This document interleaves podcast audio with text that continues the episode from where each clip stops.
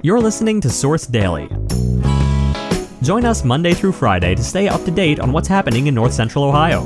We'll be sharing a closer look at one of our top stories, along with other news, local history, memorials, answers to your questions, and more.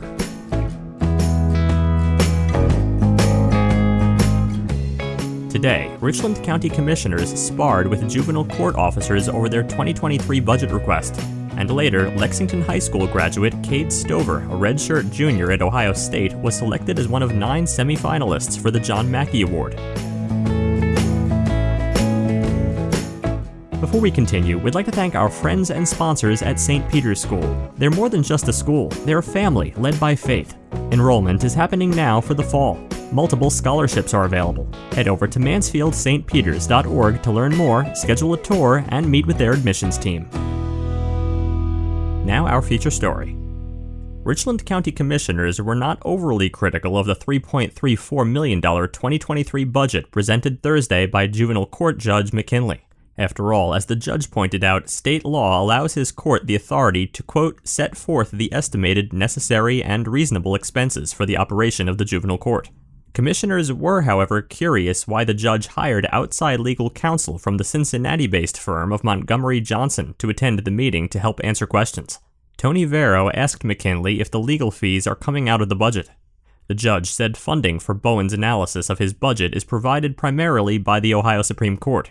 The tone of several moments during the 38 minute budget review was not unexpected given the sparring match that occurred in May after commissioners accused court administrator Brian Bumpus of providing misleading information about wages paid in other counties.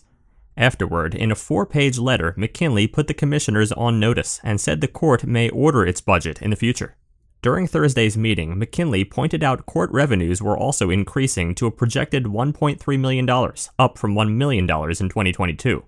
He said the proposed budget, quote, draws about $23,000 more from the general fund than in 2022, which is a fairly small amount and demonstrates good faith toward commissioners and toward other agencies in the county that the commissioners are responsible for funding.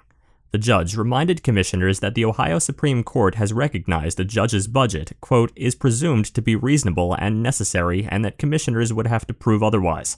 Still, Commissioner Darrell Banks said he was concerned about rising salaries throughout the justice system. He said, quote, Somewhere we have got to draw a line. Later, Vero said, quote, Juvenile court is the place to be. Vero also said that commissioners need to trim several million dollars in department requests in order to balance the county budget for 2023 with projected revenues.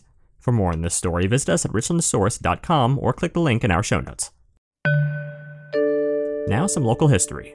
Did you know that Mount Vernon native William Cooper was a lawyer and politician? Born in 1832, Cooper attended public schools and Mount Vernon Academy. He studied law and was admitted to the bar and served as the prosecuting attorney of Knox County from 1859 to 1863 and as mayor of Mount Vernon from 1862 to 1864. During the Civil War, Cooper was a colonel in the 142nd Ohio Infantry. He went on to serve as a member of the State House of Representatives in 1872, served as Judge Advocate General of Ohio, and as President of the Board of Education of Mount Vernon. Cooper was elected as a Republican to the House of Representatives from 1885 to 1891. He passed away in 1902 and is buried in Mound View Cemetery. Before we continue, we'd like to thank our sponsors at Charles Mill Marina. Charles Mill Marina is a full service marina in Mansfield. Give them a call today to see for yourself why Charles Mill Marina was named a 2021 Top 100 dealer by Boating Industry. Their over 200 years of combined experience and customer service mean that you get the best boating experience, period. Learn more by calling 419 368 5951. You can also visit them at charlesmillmarina.com. Next, Lexington High School graduate Cade Stover, a redshirt junior at Ohio State, was recently selected as one of nine semifinalists for the John Mackey Award, which honors college football's most outstanding tight end. Stover is third on the team with 29 catches for 366 yards and 5 touchdowns this season. He's just two scores shy of tying the school record of seven set by Ricky Dudley in 1995 and matched by Jake Stoneburner in 2011. Stover is one of the best athletes to come out of Ohio in the past decade. An All Ohio basketball player who led his Lexington team to the Final Four as a junior, he became the state's Mr. Football as a senior and the Gatorade Player of the Year. The Buckeyes have never had a finalist for the Mackey Award, which is named after the Pro Football Hall of Fame and former Syracuse tight end John Mackey. Three finalists will be announced later this month, and the winner will be announced during the ESPN Home Depot College Football Awards show on December 8th. Finally, we'd like to take a moment to remember Patty Traxler. Patty was born in St. Paul, Minnesota in 1939.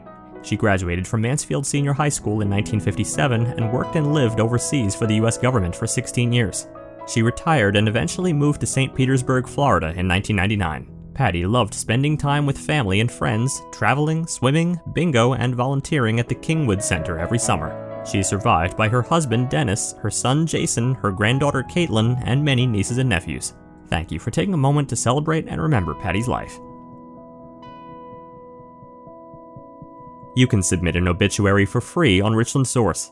To learn more, click the link in our show notes or visit richlandsource.com slash obituaries slash submit.